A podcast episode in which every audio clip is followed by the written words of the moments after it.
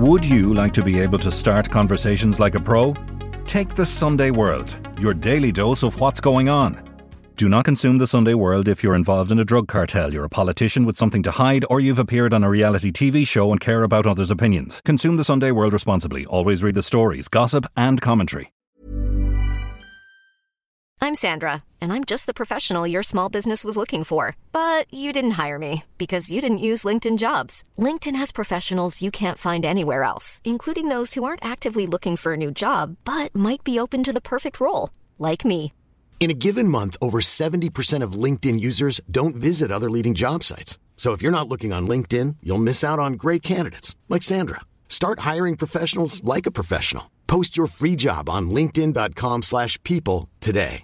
Many of us have those stubborn pounds that seem impossible to lose, no matter how good we eat or how hard we work out. My solution is PlushCare. PlushCare is a leading telehealth provider with doctors who are there for you day and night to partner with you in your weight loss journey. They can prescribe FDA-approved weight loss medications like Wegovy and Zepbound for those who qualify. Plus, they accept most insurance plans. To get started, visit plushcare.com slash weight loss. That's plushcare.com slash weight loss.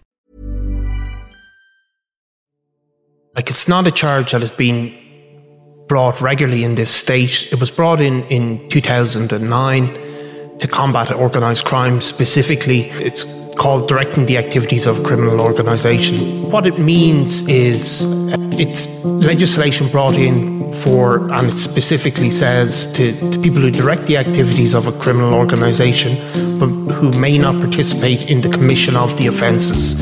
I'm Nicola Tallant, and you're listening to Crime World, a podcast about criminals, drugs, and the sins of the underworld in Ireland and across the globe.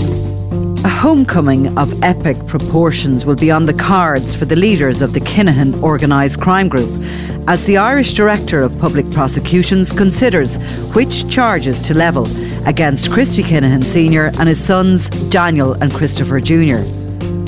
After years of speculation as to which country they will face trial in, Garda Commissioner Drew Harris confirmed this week that Ireland is hoping to have the trio home and before the Special Criminal Court.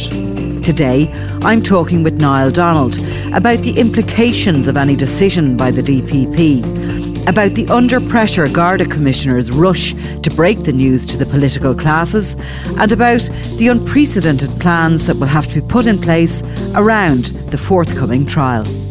This is Crime World, a podcast from SundayWorld.com. Have you been on the beds? Uh, well, I haven't been on the beds, um, and for the the vast majority of people who listen to the podcast, Nicola is referring to slightly orange tint to the camera in the studio here, which is giving me a bit of a Slightly. You look totally tangoed. You look as if you've had a run in with a fake tan Kalashnikov, like the other Donald, like the other Donald. the other Donald, Your namesake. who of course is uh, appearing in one of the great mugshots of all time, is it not today? which is amazing. Yeah, yeah, He just looks like a bold child. he does, and yeah, yeah, I do remember my kids pulling that face at me when they were ni- young. You know, He's so unattractive, Donald Trump. I mean, he is so unattractive. is that woman still with him? what what attracted her to the billionaire Donald Trump? I mean, But- no money. Now, but what a great segue into the Kinahans, Nicola, because work that out? what? because Will someday it looks this week it emerges we may yet see Daniel Kinahan appearing in a similar mugshot at some time. Oh, that's a good one. I thought you were going to say he'd be tanned on No. his way back from Dubai, No, which is possible as well. it is possible. Um, yeah, I mean, we probably are going to see. So, anyway, the reason for us talking about the Kinahans today is for something that we've known about this Yep. for some time. And we were under the impression that it was important not to break this. Yeah. Uh, the fact that there was a file being prepared and was sent to the Director of Public Prosecutions in relation to the three Kinahans. I have alluded to the fact that I believed that Daniel Kinahan would be on his way back to Ireland, that we didn't know where the other two were going. Um, but of course, the good and the great uh, Commissioner of An Garda Síochána, Drew Harris, amidst some turmoil he's having maybe in his working life, uh, has announced this week that the file is with the DPP. So, to explain to people what that means, it means that we want to put Daniel Kinahan, his father Christopher, and his brother Christopher Jr. in the dock in Ireland in the Special Criminal Court. They'll more than likely go on trial together if those uh, charges are accepted by the Director of Public Prosecution. My understanding is that all three are wanted for directing a criminal organisation. Uh, you have a little bit of detail about that and the maximum tariff on that is 40 years, is that right? No, I think the maximum is up to life imprisonment. Right. Um, like it's not a charge that has been brought regularly in this state. It was brought in in 2009 to combat organised crime specifically, um, but it's under uh, Section 71A. Uh, it's called directing the activities of a criminal organisation. Um, so what what it means is uh, that it's it's it's legislation brought in for, and it specifically says to, to people who direct the activities of a criminal organisation, but who may not participate in the commission of the offences mm-hmm. So, really, the classic uh, explanation for that would be somebody who orders a hit but doesn't carry it out, yeah. doesn't touch a gun, doesn't drive a car, isn't part of the cleanup scene. So that that that is it. And how was it proven? I suppose it is proven by. So the section provide. This is what the technical explanation yeah. is. It says the section provides that any statement or conduct of an accused causing a reasonable inference that that person was directing the activities of criminal organisation shall be admissible as evidence. So that is, um, I suppose, would focus on. One would imagine we don't know with with with the the Kinahans in particular, but we'd imagine that would be stuff like electronic communications. Obviously, if there was a witness, which you know we've never heard anything of that, who who would say he told me this or he told me that, that would also be admissible. Um, and it also makes provision the act for inferences that may be drawn from documentary evidence. So that again is probably talking about, um, you know. Uh, other pieces of, of some of that digital communications, really, I mm. would think. And the offences carry a penalty of up to life imprisonment. And of course, um, in the case of Daniel Kinahan in particular, uh, there's a possibility there would be a murder charge. There's that has been considered. That has been considered. Um, that has been considered, but it it also would be you know, if there was evidence of electronic communication surrounding a murder or an attempted murder, that could also feed into directing a criminal gang. Yeah. Wouldn't have to be a sole murder charge. So, for example, if you saw the Regency where the state really went for Gerry Hutch to be tried for murder, he wasn't tried for some of the other things that may have been surrounding the Regency Hotel, which mm. would have been under this sort of legislation. Um, so you know, we don't know the, the ins and outs of it, but there there was a review of this act. Um, it's not it's it's sort of re signed every every couple of years and in that review like for the, the minister for justice they they kind of set out i suppose the current situation is an, is an actual thing in this report by the minister for justice and it says it's june 2023 yeah and it's saying the activities of organized criminal gangs continue to present a significant challenge to the state. And it's talking about these groups exert a malign influence on communities throughout the state. And it's mm. specifically talking about murder, smuggling, uh, supplying drugs, money laundering, and armed robberies. So, really, you're talking about these things to do. Tick four of the five. Yeah. So, exactly. So, we're going to see this. I mean, what, what evidence is there that will be going to the DPP? Mm nobody, I think, believes you're going to have uh, pictures of CCTV of any of the, the three the three guys, the three Kinahan guys, you know, at a murder scene or you know. I mean, we don't fingerprints on the last time Christy Kinahan. Like it will be unusual and it will be an extraordinary. Um, it'll be the start of something I'd say that'll be more frequent in the future because, like Christy Kinahan Senior hasn't probably been in this country well, I mean, a long time. I mean, over 10 years, I'm going to say.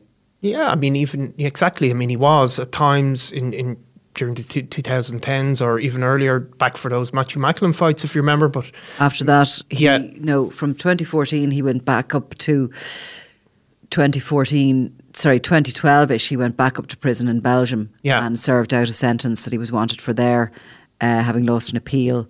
And I think then he moved briefly back down to the Costa before uh, migrating full time out to Dubai. Yeah, before before the sons, even who were before the sons, yeah, he Yeah. was gone before them. And the sons, they returned here for the funeral of David Byrne in February of 2016. They went back to Spain, but by May, September of that year, they were gone Yeah. with everything. They Yeah. had gone with um, their business Mm-hmm. and they had gone to Dubai. There was nothing left really other than bits to be wiped up in the, the gym, the MGM gym, when it was raided in September of 2016. And that was when James Quinn, their childhood friend, was arrested, put on trial, and found guilty of the murder of Gary Hutch. So none of them have been back in this country for a long time. No. So they're going on trial for activities um, and for crimes that they committed remotely, basically. crimes that they committed remotely and how can that be proven because although you know it'd be one thing to charge them it has to then still go to the special criminal court it, it will go before three judges but it's not a slam dunk. I mean, I know we've spoken about this before, how there's a high rate of conviction in the special criminal court, but they still have to be presented with evidence. Yes. Um, And it will be, it will form, what will form part of the evidence will be the structure of the Kinahan organisation, um, which was laid out somewhat in when the during the sanctions and those uh, individuals that were named, including Johnny Morrissey, Bernard Clancy, Ian Dixon, all key members of the grouping. Sean McGovern, there's already a, a arrest warrant out for him for the murder of Noel Duckegg Kirwan. He has remained free for a year and a half nearly since that Yeah. um, arrest warrant was issued. Um, we, if the DPP, and by the way, it's all on the DPP. We're going Yep. to go back to Drew Harris in a minute. Yeah. it's all on the DPP now to make the decision on whether or not to uh, take this. I suppose almost could you see it as a brave decision to bring them back to put them on trial for crimes they committed when they were no when they weren't even in the country. Um, so you know, if those decisions are made to br- to bring charges, then those arrest warrants will be issued for them, and the United Arab Emirates will be told that they're wanted Yeah. to go into, into the special criminal court. Just briefly dipping back to Drew Harris, if I can. yeah, So, if you remember, Drew Harris is an interesting character. Yeah. I think um, unpopular character, within, and within s- the force. within the force, and you can say that because you know that there's a, a, vote of no confidence. Yep. Um, the GRA have uh, balloted their, are going to ballot their, have they done that? They're balloting their members. yeah, Yeah. Drew Harris, maybe a year ago or thereabouts, gave a statement to the media in which he said that he did not know which country the Kinahans were going to go to Yeah. to face trial, but it was very unlikely it was Ireland. yeah, And at the time when he said that, as head of the Garda Síochána, there was sort of a lot of eyebrow raising because since 2016, there has been an enormous amount of investigation gone into the Kinahans, an enormous amount of Garda resources gone into sort of untangling the structure, their money laundering, their wing, their drug importation wing. There has been a huge amount of uh, dismantling of the organisation here in this country, and all to that aspiration of bringing back the leadership. Yeah. So when Drew Harris said that, if I had it to hand now, I should have actually brought it to hand to see when it was that he said that. I mean, he was pretty categorical they weren't coming home to this country. And you would wonder, was he actually aware of the work that had gone on and what was happening Yeah. within his own force in relation to that? Because, of course, the An Garda Síochána is a public body. Yeah. Funded by taxpayers' money. And, you know, they are accountable for what they're doing. So that's what they have been doing. yeah, Um, and we're now into 2023, so we're uh, seven years into that process Yeah. now. What was hoped initially was going to be a five year process, I think delayed somewhat by COVID and by other things, a bit like building work. It takes a little bit longer than anyone ever tells you it will. I mean, I think Drew Harris is, as you said, he's not necessarily popular with the, the rank and file members. He's coming from, obviously, from the PSNI, from a different police organisation. Former RUC, is he not? former RUC, but also from a different culture of policing, I think. Um, like the PSNI are very, very different than the Gardaí, even to deal with as a journalist. Um, they're just, uh, you know, they've gone through, they've gone from the RUC to being the PSNI. They have a kind of, uh, Drew Harris is a quite accomplished uh, media performer, I think. I think that would be something that would have been particularly valued within the PSNI. He would have been a good at the PSNI are much more uh, politically responsive, I suppose, and that there's the, the you know how they're structured, they're they respond to the politicians in, in a different way. They're held accountable in a different way. Uh, they're cal- held accountable to kind of boards and you know cross community political organisations. So I think he's more of a political animal. Yeah, I agree Drew with you Harris, do you think so? Um, yeah, I uh, do. I don't think he's a great media personality. I th- did you see him on the Late Late Show? Well, I mean that's well, I I actually think he's quite good in the media for you know the the, the average Joe Soap, if you know what I mean. Rather, you're looking at it. I just think he's no personality, or certainly no personality comes but that but maybe that's not a bad thing. no, that could be a skill. Yeah, yeah, yeah. You're more of the. Um, Uh, the old Donald Donald Trump sort of uh, media performer, as in he's entertaining. Yeah. Like he's not particularly entertaining. No, he's definitely not that. but he but he's more uh, capable of talking, you know, than some than some previous Garda commissioners who avoided the media. l- Like I'm only joking. no, no, Sorry. you know what I mean. It's not like the old. Uh, there was you know the, there was a vehicle on Yeah. spotted on the thing. He's not like that. Like he's quite so. But they're, they're, that said, he's coming from a very different culture, and I think. Um, I'll tell you what I think. I think he's gone in there. I, I mean, his his his tenure has been extended by two years, which is extraordinary. Um, he's gone in there, and initially when he came, there was you know he came out of the whole debacle with Nóirín O'Sullivan, hmm. who I think was unfairly treated as a commissioner. I think she was the first woman in the job. I think when you look at what happened with that tribunal, with the former press officer and everything else that happened, she went into a shit show. And I think she walked away from it and probably had to for her own reasons, probably personal reasons. I mean, there was only so much you could take.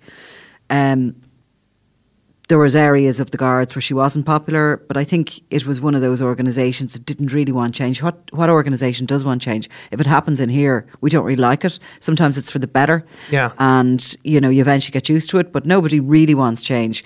But I think he was brought in and I think a really valid question that I'm still often asked is what the hell did the RUC know? Yeah, I mean, what what do they know better than the Garda Síochána? Like the RUC, the PSNI, the PSNI are a very different animal because they are not able to deal with the public in the same way the guards are able to deal with the public. I mean, the guards do have a very strong community base in this. they do. But Country. it- it's also they also had a kind of an, an informality that was part of the Garda Síochána. I think that's part of Irishness. That Well, we it do might like a little bit of It informality. might be, but there is also that that that obviously ran into trouble. That Yes. informality within the Garda Síochána, for example, in the, the penalty points Yes. thing, for example. So that that he's coming in from a very different culture, and he's, if is in Irish Times interview, he's speaking about uh, officers being suspended Yeah. in the absence of proof of wrongdoing. But that is the way the PSNI operate. It's not the way the Gardaí operated, if you know what I mean. But is it? Does that mean that we have to be the PSNI? I mean, the Garda Síochána. I don't understand that. I, I, I agree with people who raise that when they look to the Met. Yeah. Like what? I mean, they are probably one of the most corrupted police forces in the past few decades. Um, I would. I'm going to say around Europe. I mean, they are. They have had so many scandals. And what is it that they have done so right? What is it that the PSNI or the RUC did so right that we, the Garda Síochána, have to go to them for change? I think. I don't necessarily think we had to look outside. I think it was because of a sort of a cluster that had happened around the time Nóirín O'Sullivan was was was. Uh, I mean, she she actually resigned, did she not? I don't think she yeah, retired, yeah. or maybe she reti- retired. Apologies if you did. Yeah. I, I think there was a kind of a. I think she pulled out basically rather than um, than anything else. I think she kind of. I think she left her tenure early. But I Whether that was suppose, a I suppose the not, but- culture of, of the informal informal culture was always going to come to an end within Yeah. the Gardaí and Well, we as a society wanted it to be accountable. accountable. Yeah. And we got that in spades. And I think Drew Harris has brought that in Yeah. to the force, to the to the working of the force. Um, and for the public in a way that maybe is too much. It's like as if we had we were here and now we're just gone. Well, you see, the so way. there there is. I mean, that that's you know in the in the like that's part of Irish culture is an informality in all sorts of areas, not just to do with policing, even to do with our political system, where you have, you know, TDs are allowed write a letter on your behalf and get something done a bit quicker. we like to be driving a little bit fast. But I mean, that is the way Ireland has been set up. Is that you know, there's people can have a word with somebody and get Yeah. something done, um, and that's part of, say, maybe Italian culture and some other countries. But it's not a part of all kind of cultures that that want a very strict, you know, uh, you know, FOIing every Yeah. request and stuff like that. So that's what he's brought in. The problem, I think, with Drew Harris in the, or th- these changes that have come in with the Gardaí is that the, the, the guys, say the detectives or the guys on the, the beat will say the consequence of that is bureaucracy. And the mm. consequence of that bureaucracy is in, in is that it eats up resources and that it takes up time. Even that seeps all the way down to within mm. within the organisation. But people end up filling in a lot of forms do, and stuff yeah. like that. Now, whether that's like an avoidance maybe in a way to go to certain crimes because they know the headache they're going to have of the amount of forms they have to of the amount of people that are o- looking over their shoulder there's That said, what's though- come in is Nicola, this though, almost lack of trust i think there's a feeling within the force that there's a lack of trust that they are not being trusted to do the job that they're employed to do and you know i think also when it comes to promotions what's happened is there's this sort of a, a, a test which is doesn't suit everybody no, but it suits some who maybe don't suit promotion. Yeah. So they will pass that with flying colours. Um, and yet others who would be probably fabulous managers of people don't seem to get past this structured Yeah. test thing. Yes. Like I, I think that um, I don't know exactly what it's like to be working in the guards, but I know some really good people working in it who are fed up. All organisations, people get fed up every now and then. But uh, look, it's not just me and a couple of cronies of mine that are saying it. No. He is facing a, a vote of no confidence, which is a measure of how unpopular the guy is and how unpopular what he's brought in is. We have no idea whether he's what he's brought in is good or bad. We've no, we've no, we've we don't. We don't know. I mean, you have to say we know it's come from the north. From And the well, the other side of it is is that you know it it didn't come in for no reason. Like there is yeah, there is there was changes needed to be made. now. Like if you go back really historically, like, and we're not going to go into like not to go into the recent times, but like simultaneously with these things, you have stuff like the, the Kerry babies Yeah. things come out, and like that's the consequence of having everything informal. Yeah, Like I'm not saying everything is perfect, but you know that Yeah. is the other thing that has happened within the Gardaí, talking obviously a very long time ago and all Yeah. that. But that is the other bit of it. That informality within things can lead to a type of corruption.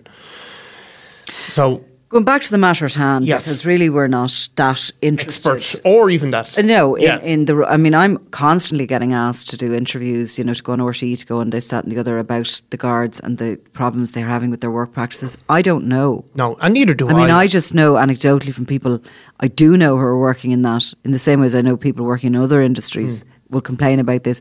I really don't understand the problem with the rosters and all the rest of it. It's for someone else to discuss, and we're kind of going down a rabbit hole with it. but the reason I brought it up was because Drew Harris said some years ago that there was no way basically the Kinahans were coming back here, that it would be interesting to see where they went if they went to. And to me, that's somebody who doesn't understand the nuts and bolts of the crime bit of, of An Garda Síochána. He may understand the kind of the, will we call it the HR of how to run things, how to get the papers political signed. as- the, the political, political aspect, aspect of of it. the Okay, we'll agree on, we'll call Yeah, it that, the yeah. political aspect of the job. But di- does he have any real understanding of the real aspect of the job, which is fighting at this point, you know, global trans global organised crime, as well as what's happening on the street level and within the, the you know the Irish within our own jurisdiction. Um, the fact of the matter is that at the same week that he has given this interview, and he initially says that he can't discuss anything about the Kinahan individuals. And then he turns around, seems to be in the next breath, and says, But there's a file with the Director of Public Prosecutions Yeah. in relation to them. I mean, that is just such a huge, enormous breaking news story. Yeah. Uh, when it comes to those who are interested in what's happening with the Kinahans. Because as I said, we knew that was happening in the background, but we were, I think, being fairly reasonable by the reason we didn't discuss it because we had some personal involvement in it and we agreed to not do it as a as a journalistic endeavour Yeah. until the time is right or whatever. Um, the same week, Justin Kelly, who is the head of the Drugs and Organised Crime Bureau, has given an interview um, to the Examiner, and he's been a lot more measured in what he has to say. Uh, in relation to the Kinahan group, he has sort of toed the party line. But Harris has come out with the big news, hasn't he? He's broken the big news because here he is, he's on top of his game, he's in charge of this. Well, I mean, I don't know uh, what his motivation are. Uh, look, I mean, he's done an interview with the Irish Times. Mm. Do you know? Um, I think you invited him on Crime World and he didn't come on. That I did he? didn't actually invite you him did. on. You did, Did it during your Enco, one of your EncroChat rants. Okay. that was the other thing I wanted to say because he wasn't asked about EncroChat. He oversaw EncroChat. He oversaw the decisions that were made around EncroChat. He was the man at the very top of the tree and he rubber stamped what happened with that. And all that intel was kept for at least three years untouched. We're the only country who didn't pass that on to the ground level police who could do something with it and who could dismantle organised crime groups. Are you sick listening to me? Uh, well, I mean, I, I know I amn't, Nicola, but I can imagine some people maybe. No, um, so, but look, this is But how. it's a massive failing he's had in his tenure. well, In my beyond in your in my yeah. humble. But if you look at this interview with the Irish Times, like how do you speak to the political class in this country? Yeah. You speak to them through the Irish Times and you speak to them through Morning Ireland, Not crime world. not Crime World. Why not? Because you speak to the Our people. people are as No, no, but you speak to the people. But Yeah. the people, like if you know yourself, Hmm. the TDs read the Irish Times. no, I know where you're coming from on that. And that is yeah. why he's It's speaking in- to the Irish Times, and that is why he's on the fr- the front. We think you, you say we're, we're interested in the Kinahans, but the public are interested in it, and that's why his interview is on the front page of the Irish Times. That is the section they picked out, and then inside they have the longer interview. So I think that is part of him speaking to the political class, Yeah. the opinion makers, and you know that's that's noted where it, it you know in his opinion. That's where it matters that it's noted, you know That this has gone to the, the DPP. well, that it's gone, the, the political class are taking note of him speaking out and, and getting on the front of the Irish Times and giving definitive line on the things that matter to the to the political class, which are crime in Dublin city centre, which has caused a political storm for the party of law and order, Fine Gael. So they have come under pressure because of the sense of the perception of lawlessness in the capital the, is the is the city much worse than it's always been? I don't necessarily think so at all. But it's because it's made a lot of headlines. It affects Fine Gael, who are the the, the, mm. the biggest party in government, and they get onto the guards, and then the guards have to take action.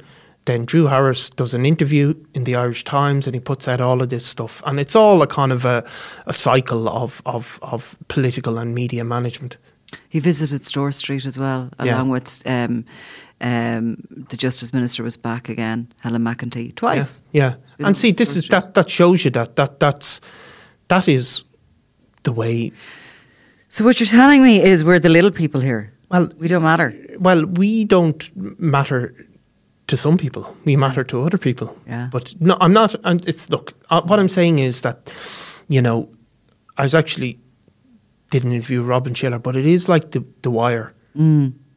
The you know the media get a bit of a thing. It affects the ruling parties. They get Yeah, onto the police, and Yeah. then you get all this action, new extra guard hours, loads of senior Gardaí going making themselves available for interviews with RTE and the, Mm. the, the broadsheets.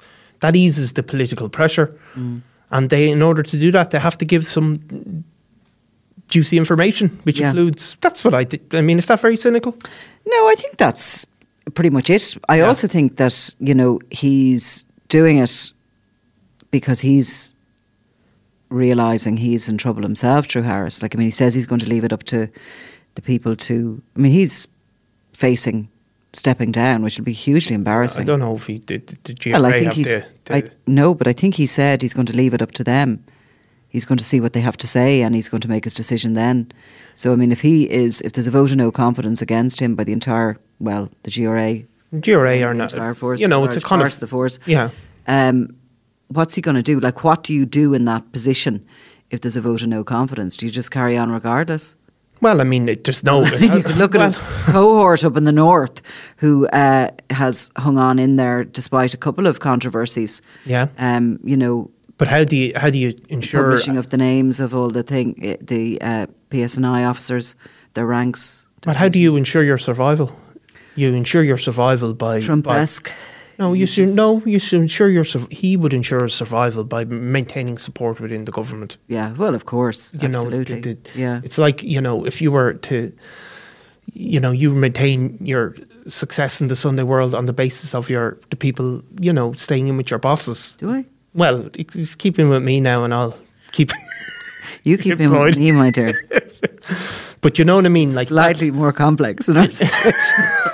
but you know, but you know that's that that is the way his job is ensured Yeah. because the GRA are not they don't have a power to fire anybody. yeah, no, that's I agree totally. So the, yeah. the minister for Yeah. justice does he's after doing a good job for the for the minister for justice this week in terms of publicity, Mm. in terms of getting out there, getting his his his uh, his other senior uh, assistant uh, commissioners out there, including Angela Willis, who did interviews this week as Mm. well about crime in Dublin.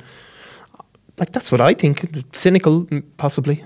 No, he has. I mean, he's he's definitely he's put them all out this Yeah. week. But of course, he's the guy with the, the big Yeah. news. Yeah, Having everyone else been told not to say anything yeah, about it. yeah. It's not cheaty. Well, po- possi- possibly, Yeah. but uh, you know, it did get on the front of the Irish Times. If he if he had given bland statements about, you know, it's it, Dublin isn't that the bad. Irish Times wouldn't call him a cheater. but anyway, look, let's get on to the more crime world interesting stuff here and off Not the to be- political. yeah, So the Kinahans um, now, DPP will have to come back with this decision, which is going to be pretty soon. Yeah. And I can imagine, go dip a little bit into the politics of that, for the commissioner to come out and to announce that it is putting a lot of pressure on the DPP to come back with something. It's all eyes on the DPP now, and also on the speed of this. Um, yeah. Because I mean, let's let's look at it like you know, what what what could they give them?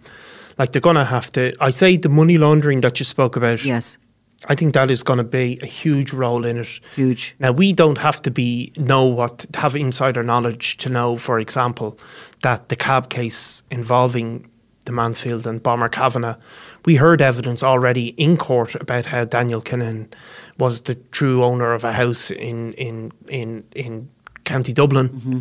So that Water Lakes, yes. so that that for example is a typical bit of information that could be part of the picture for directing a criminal gang It could certainly for be a criminal example. So that's that's yes. something that that could be a criminal offence and that could feed into a bigger picture. So we're going to get, I think, a lot of that sort of movement of money and assets. I think that's going to be a huge part of it. Um, the electronic communications is is a mystery. Well, it is and it isn't. I mean, we've we've had little bits of that Yeah. over the, the the period of time, and some of the kind of more high profile cases, um, including that around Imre Arakas, Yes. the international hitman who was flown into Ireland by uh, Daniel Kinahan um, in a mission to kill James Mago Gately. Around the same time that Kinahan was getting married, of course, this was on his he- Yeah. on his mind as he was planning all the celebrations in the Burj Al Arab. Uh, Imre Arakas flew in. There was a network of people which were who were very inner circle, shall we say, of Yeah. both the Bomber Kavanagh and the Daniel Kinahan network, who were trusted to get this guy to Newry, where he was going to shoot dead Mago Gately. And of course, it all came undone because Imre Arakas was being followed. There was cooperation between the Lithuanians and the Irish through Europol, and everybody was watching Imre because of different reasons. Another crime he was suspected of being behind. Um, but the fact that he was flying in and out of Ireland became a worry because he was known as a hitman for hire, basically. And when he was caught in a cottage in Blakestown, he had a phone beside him and the officers who seized it managed to take screenshots of it before it disappeared remotely.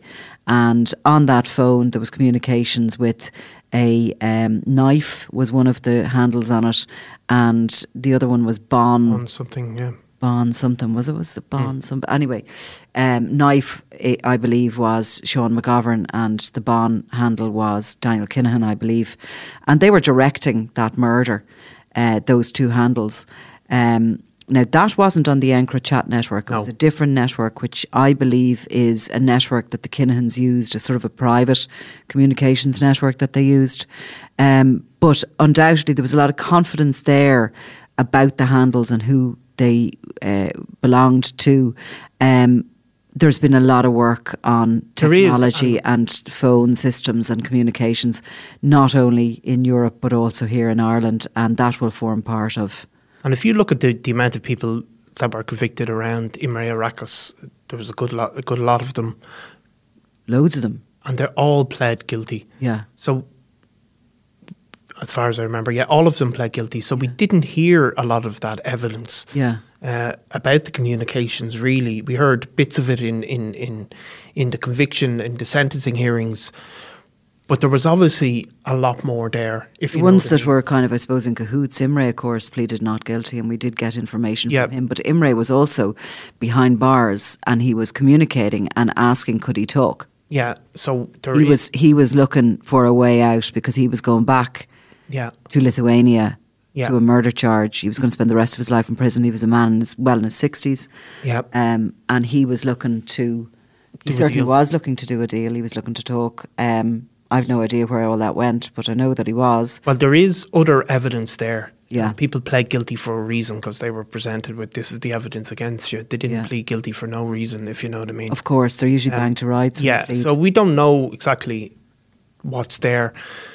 Electronic communications is definitely going to have to form a big part of it. Mm. Movements of money, and uh, you know, other things along those lines.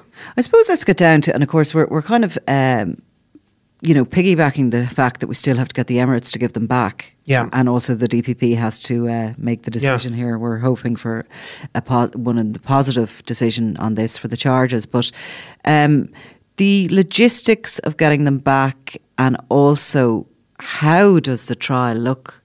I mean, you know, we saw a show trial this year. We covered it when it was it was Gerry Hutch. I mean, all three Kinahans in the dock you are talking a massive international story. You're talking one that will interest journalists from America, absolutely across Not Europe into Eastern Europe. I mean, this is the head, the leadership of the European super cartel, essentially. Um, and also the, the, the, sports links, all of that stuff course. will feed into the, the celebrity nature of the trial. Um, you know, special criminal courts are very highly functioning, but they're small. they're small. I mean, um, it'll be it'll be it will be not to use an overused word, but it'll be unprecedented if it was to happen. Yeah. Um, the level of security as well.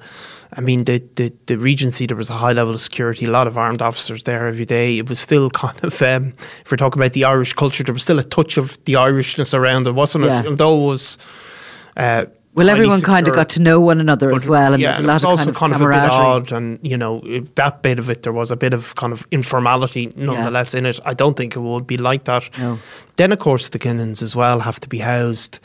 Uh, on remand, one would imagine. Uh, be housed within the prison system where they're already, a, you know, a grouping that have caused security issues and have had to be broken up within the prison system, which yeah. isn't huge, our prison system. No, and also that they will be held on remand first, which mm. is, you know, even more complicated because people have extra rights while on remand than they do um, uh, after sentencing yeah. if, if, they're found guilty. So, in terms of access to lawyers, access to phone calls, all of that sort of stuff. So, yeah, it would, it would be, it would be, a, a, it would be a, a real challenge to the to the to the sort of logistics of the criminal justice system. And of course, I think as well. I mean, over the past few years, we've been very focused on the Netherlands and what's Yeah. happened there, and you know, you know, in a way, Ridouan Taghi, the capturing of him in December 2019 was the beginning of another story of violence and tragedy for hmm. people because of his very existence and because he was almost trapped in a cage and you know he was facing the laws of the land which he ultimately rejects and you know as an individual and which he believes himself to be bigger than. I mean we're looking at the same kind of personalities. We're looking at with christy kinahan senior an extremely um, intelligent man but also somebody who is how will I describe him? I mean, he's into his conspiracy theories. He believes he knows how to trick people. I think ultimately, at his heart, he's a fraudster yeah, and a very, very uh, clever, cunning one. Yeah. Daniel Kinahan is somebody who has proved that his violence and his bloodlust knows no bounds when he feels that he's been challenged or his power has been challenged. Um, Christopher Kinahan Jr. seems to be a bit of a non-entity in everything. He well, he's a bit of an enigma for us. I mean, Yeah. And the other the question of is, the day, he could prove to be the most interesting of all of them. Could- and the other thing is, Kaiser I mean, we're thinking of them as you know, all three. I mean, it's it must be three separate files to the DPP on each individual. I mean, that is the other thing. Like, is can can Well, if it's for running the same criminal organisation, they would likely be tried together. It's unlikely they're going to have three separate trials. Well- You put them on trial together. If you look at the the uh, trial of the monk, Yeah. I mean th- the three facing the Regency hotel. faced, in fairness, They faced different charges, Yeah. but they were still. It was Part one the incident. organisation. The organisation and and the kind of I suppose the carrying out of that organisational attack on.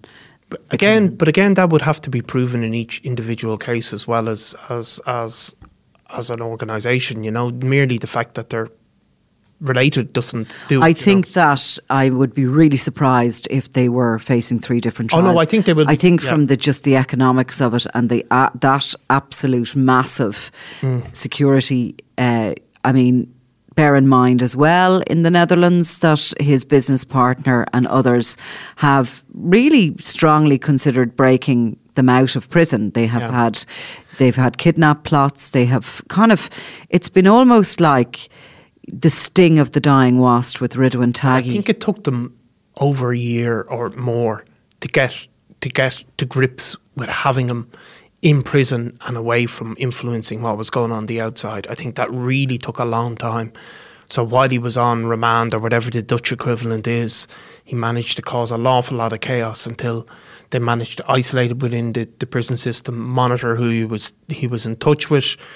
It took them ages. And yeah, he- the problem was ultimately the lawyers that he Yeah. was using, and one in particular who was carrying messages for him has Yeah. been jailed in relation Yeah. to that and convicted, a relative of his, Yeah. and was carrying messages and directions to the outside.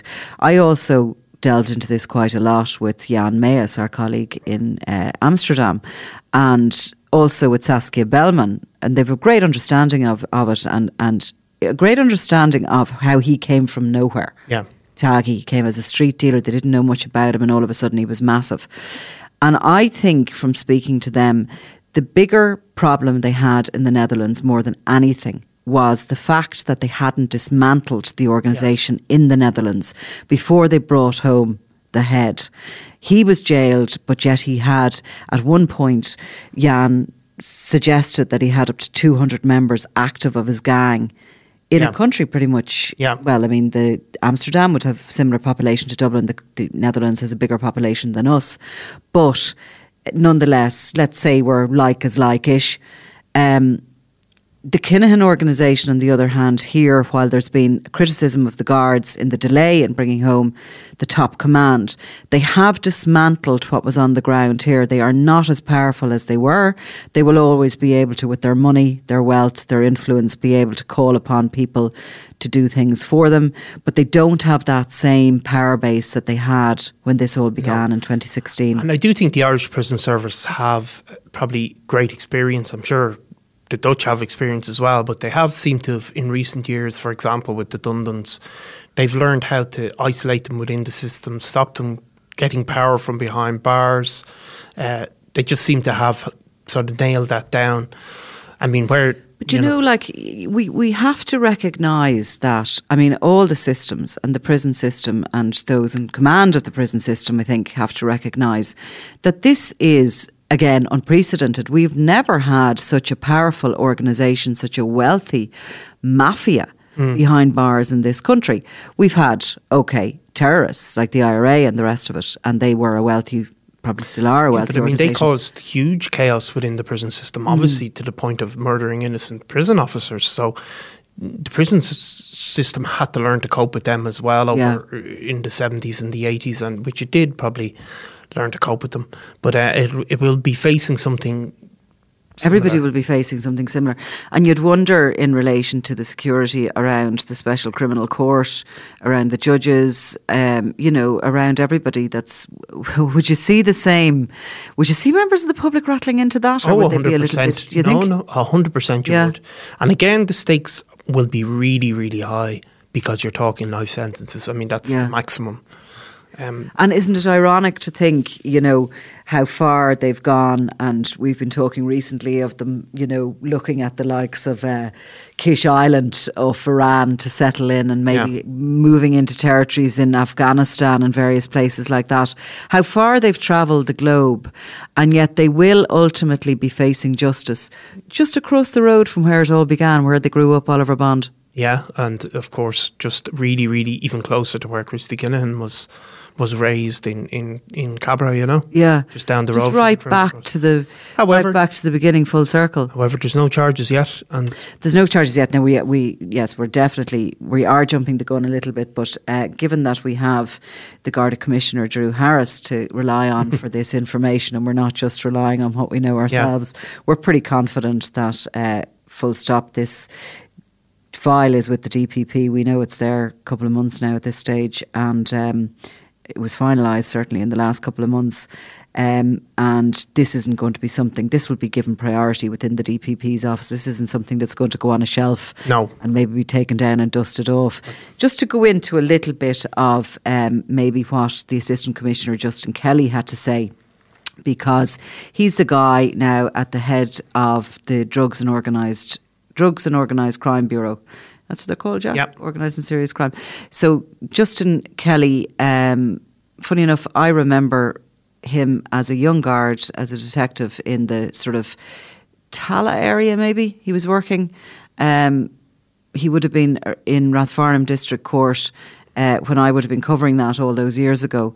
Um, nice guy. He's now gone in there in charge of that, you know, the um, he's in charge of that that bureau who are really responsible for a lot of the stuff we talk about. Yeah. that higher end policing of groups the dismantling and they've been the the kind of the head at the head neck and tail of this massive plan to dismantle the Kinahan organisation now previous to assistant commissioner Kelly um, John O'Driscoll was in that position.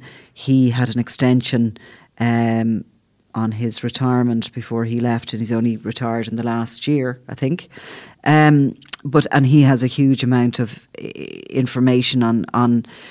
Really, I think he probably oversaw that bureau um, at a time that it very much reached out to its foreign partners and had to become political. You talk about political, yeah, yeah. because that's what that area of the Gardaí had to become it had to go out there into other cultures, into build, other communities, build those, build those relations and that trust. Um, which which Justin Kelly spoke about again yeah. this, this week. He spoke about how that has been an absolute transformation for the Gardaí in policing uh, international crime gangs operating in Ireland, and said that they these days they can just pick up the phone and exchange information, and that was just not a feature of what they what they were facing at the time. He spoke about the Kinahan organisation being uh, at least partly dismantled. Um, he spoke about, but he also spoke about how uh, the rise of other other criminal gangs as well, and um, you know how the, the the Kinahan organisation might be largely dismantled, but it'd be naive to say that they're they're gone. Uh, they're, they're still, gone. They're still in business, basically. He Yeah. said. Now, interesting. Some other interesting stuff. He said. Obviously, he wasn't given the nod to announce the file to the DPP. So But you're not bitter about it, Hull. not bitter. No, no. Go on. Uh, but he talked about the Albanians, which is interesting because the Albanians are moving into the market in a big way. And I know some of the recent seizures, there has been some Albanian groupings behind that. Now, everybody's afraid of the Albanians across Yeah, Europe. yeah. Down in the Costa in Spain, certainly there's been a breakup of a lot of the groupings. They've moved away from certain areas because the Albanians come in very, very violent, um, hugely ambitious. Their MO is to move in to undercut everybody else, deal directly with the Colombians, and pretty much to take over the market. There are cell structures of Albanian groupings being set up here in Ireland, uh, in the UK, obviously, and across Europe. And they are the big. I mean, there was a report I was reading recently enough, maybe it was from 2019, 2020, one of the European monitoring groups, and they were talking about the Albanians being one of the biggest threats because they bring this sort of new level of violence, if we can say well, that. Well, yeah, I mean, the Albanian gangs, obviously. Um, yeah, though, I mean, I think in the UK it's been a significant uh, change in that they have sort of managed to control a part of the market, and that exactly that that they are that they have become linked in with uh, some of the mafia gangs in Italy, um, and they're involved in organised crime at every single level. Uh, drug importation, money laundering, and exactly so. The, the, we are seeing like the vacuum has been created in terms of the the Kinahan cartels, like absolute ironclad control of the whole drugs business and. Yeah, there's there's these gangs are now No. moving in, and we, I mean, let's let's be realistic. The level of seizures of drugs in this country are, is really really high. Oh my God. And- Did you see what was seized in Spain this week? I think it was was it a record of all time? A record of all time, something like almost 9,000 tonnes or something Yeah. like this. I mean, the last record was 8,500 Yeah. or something in 2018. This is like unbelievable amount of drugs, amount of cocaine. Yeah. And Assistant Commissioner Kelly speaks about this insatiable appetite we have for cocaine in Ireland. Yeah. Um, and about the South American cartels sitting on huge stockpiles of the drug.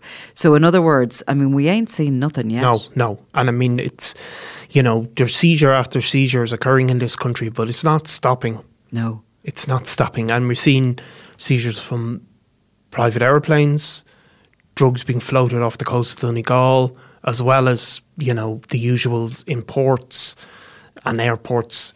You know, we've had loads of seizures in Dublin Airport of people sort of probably smaller scale smugglers trying to bring drugs in. It's going on in mm. all sorts of ways in this country. And no matter how what, what they stop, it doesn't stop people trying to bring it in or it doesn't stop people buying it. Taking it, no, it certainly doesn't. 4.9 tonnes of cocaine this year under EU coordinated operation seized. And uh, international traffickers now using drones to transport cocaine off vessels and land them in destination countries, and that's ours. We have thousands and thousands of kilometre of coastline Yeah. in Ireland. And going back to the beginning when this drug started to bob in on our seas, um, it's always been seen as one of the ways. We're actually very vulnerable here on the coast because if you draw a direct line from um, South and Central America across, you kind of hit Ireland and Spain, the, Yeah. two, the two coasts. Um, and in the past, certainly going back to the 80s and the 90s, there was calls for EU help to police our Yeah. coastline. Again, another political problem. Uh, who would we bring in to do that? And there's all the fishing rights and all the rest of it there. But anyway, um, cash seizures connected with cocaine are often nice, crisp notes, while those connected with heroin are often dirty and grubby. I'm not really laughing at that. I just think that, you know, to me, that actually says it all, doesn't it? It does. You know, the cocaine uh, has been paid for by people who've gone to the ATM and got out the new Yeah. notes just to do that Yeah. and the heroin is probably dirty and grubby money because they're begging for it on the streets. Yeah.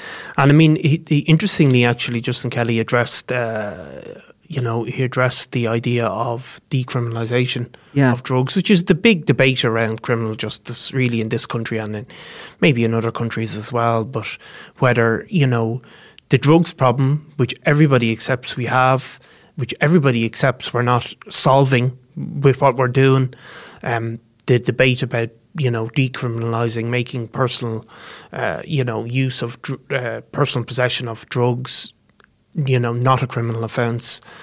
That is the big debate you know, Yeah. and uh, he he addressed that directly and said that he thinks there's if that was to happen, there'd be risks to wider society that you'd see a rise in open drug use on the streets. So that that was a, I thought that was an interesting. This was the Portuguese model This is the of Portuguese model. decriminalising the Yeah. use of drugs, the use of personal dr- drug use. all drugs. Well, um, uh, I'm not actually sure. Um, Or just sorry, cannabis? n- no, I don't. I think it's it's it's it's not just cannabis. It's it's where personal possession. If you're caught with drugs Yeah, that are for your own personal use, which is obviously of a certain amount, yeah, that rather than being treated as a criminal offence, that it's treated as a health issue. issue, Yeah. and that you would be then uh, uh, given access to health services. You if look they at were in place. Well, if We they- but this I is mean, the other thing. I Never mean, work this is- here because we just don't have enough. But this is it. I mean, and this is you know, it's hard to argue that that if you go out in Talbot Street where we work, that you see people there, that those people should be hit constantly hit with charge after charge if they're caught with a bit of uh, some drugs when clearly they need help, Yeah, they've been addicted medical help, Yeah, and that is the debate of decriminalisation. He's putting at the other side that that is not without consequences, and that he, in his perspective, you know that there, there, you know that there would be a surge of drug use, and there's the, the empirical evidence of that working is not there. Now, there's obviously very, very strong advocates um, who who have a completely different perspective. And that's another debate that's going through. There's a commission on drug use that's going on. yeah, So you know, yeah. it it yeah. Look, it's it's it's interesting times, is it? It is. I mean, look. I mean, what are we going to do if the Kinahans come back here, all three?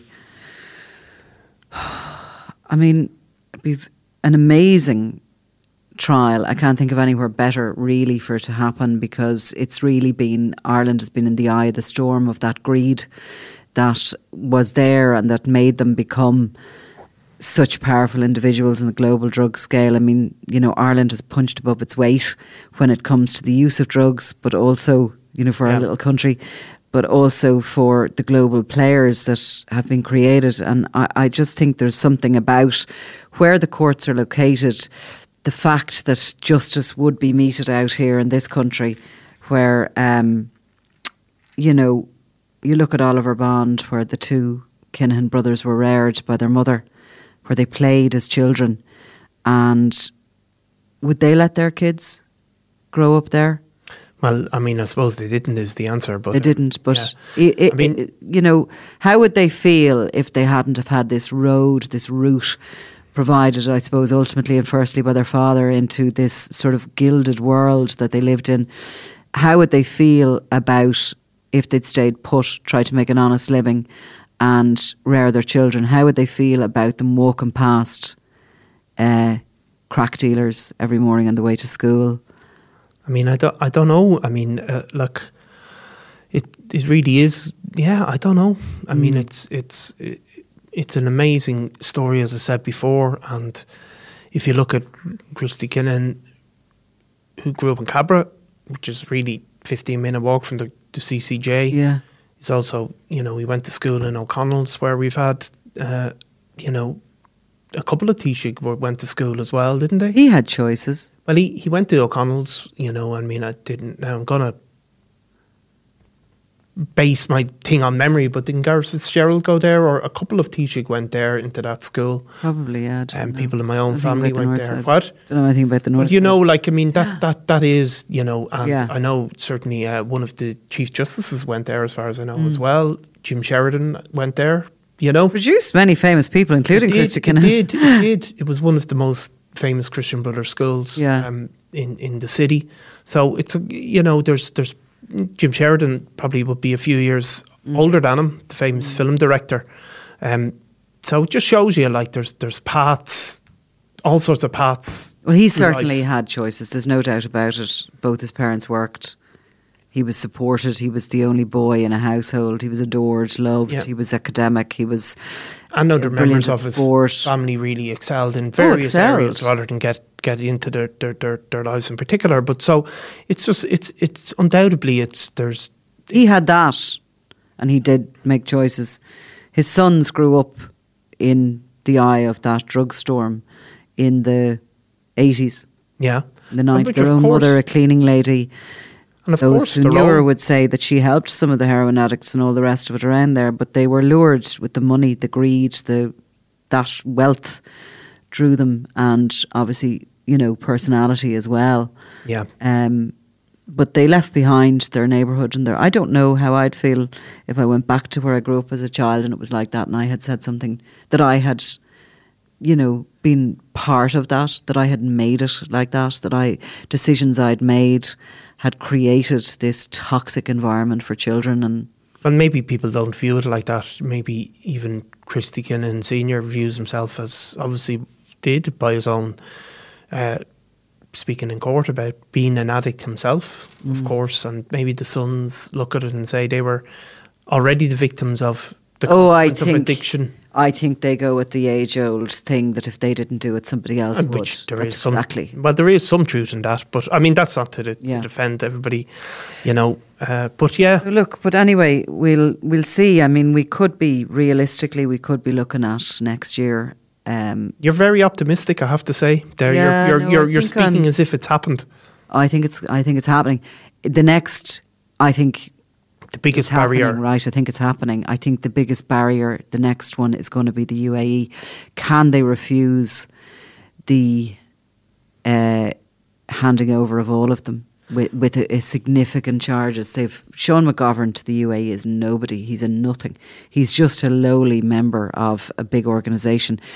The Irish are going to be out there looking for the heads of the European super cartel. The heads. I think I think the fact that they're already sa- formally sanctioned by the American government will make Yeah. it a lot harder for them not to be handed over, and I think that really must be part of that that whole strategy. The fact that they're there, it's public, Yeah. it's repeated every day. I saw some even just articles about Tyson Fury and all, and it always gets thrown in across the world, and I think that would make it very difficult for the UAE. Netflix have managed to ignore that the whole the whole Kinahan I connection. I know yet, yeah. I've been watching little bits of it, Yeah. and uh, yeah, they've managed to do it at home with the, the Furies around the time of those sanctions, and when of course Tyson Fury himself had difficulties getting into the states and hasn't been back since because he's on that list. Um, yeah, they've just kind of carried on regardless and ignored that. Well, They're on my shit list too. okay. Yeah. There's a lot. It's a long list. It- listen, it just gets longer every Yeah. single day. anyway, right. Uh, I'm going to go. So, So, yeah, um, you're on your holidays formally. Well, supposedly. Yeah. I'll uh, talk to you anyway. I'll be in touch, see what ails you next week. Do you know what I'm going to do? I'm going to go home and I'm going to like spray myself with fake tan because I feel so white compared to you. you. Look what you've done to me. yeah. Look how orange you are. Well, yeah. You look almost jaundiced. Yeah, definitely. The Donald. do you think it suits you? Well, I don't know. You like it, do you? Look, it hides my grey hair. Put it that way. Yeah, you see, you could actually just get the fake, slap the fake tan on. Lots of men are using cosmetics and stuff. Did you know that? I did. I did. Yeah. Yeah. I did. I actually taught my daughter. I've been saying my daughter she's using fake tan, and it's only last week I discovered no, that's actually foundation. Oh, and why were you having a go at it? no, no, I was giving it to her for fake tan. She said that's foundation. yeah, get with the program. Yeah. Okay, look, I'll talk to you next week. Thanks, Nicola. You've been listening to Crime World, a podcast from SundayWorld.com. Produced by Ian Mullaney and edited by me, Nicola Tallant. Research assistant is Claude Amini. If you like this show and love true crime, leave us a review, or why not download the free SundayWorld.com app for lots more stories from Ireland and across the globe.